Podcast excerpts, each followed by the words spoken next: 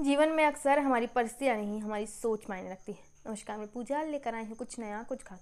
दोस्तों, हमें आते जाते बहुत से ऐसे लोग मिले वो जो जीवन से शिकायतें करते जो सिर्फ़ शिकायतें करते हैं, जो ज़रा सी परेशानी पर जीवन से ऊब जाते हैं, जो चिड़चिड़े होने लगते हैं, जिन्हें लगता है कि उनकी सबसे बड़ी परेशानी है, वही जीवन की सबसे बड़ी मुसीबत को झूल रहे हैं। उसके अलावा कुछ ऐसे लोग भी होते हैं जो बड़ी से बड़ी परेशानी का सामना करने के बावजूद वे हँसते हैं। वे अपने काम को उसी जुनून के साथ करते हैं, जिस जुनून के साथ वो उससे पहले करते हैं।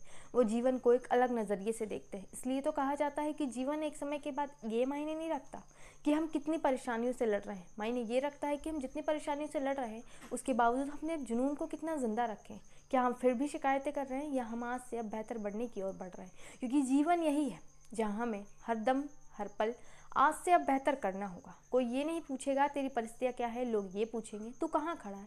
ये तुझे याद रखना होगा। हर किसी के जीवन में परिस्थितियाँ समान नहीं होती, ये बात सच है। लेकिन ऐसा नहीं कि हर सबका जीवन एक जैसा हो। लेकिन ये बात भी उतनी ही सही है कि सबके जीवन में आती हैं विपरीत परिस्थितियाँ।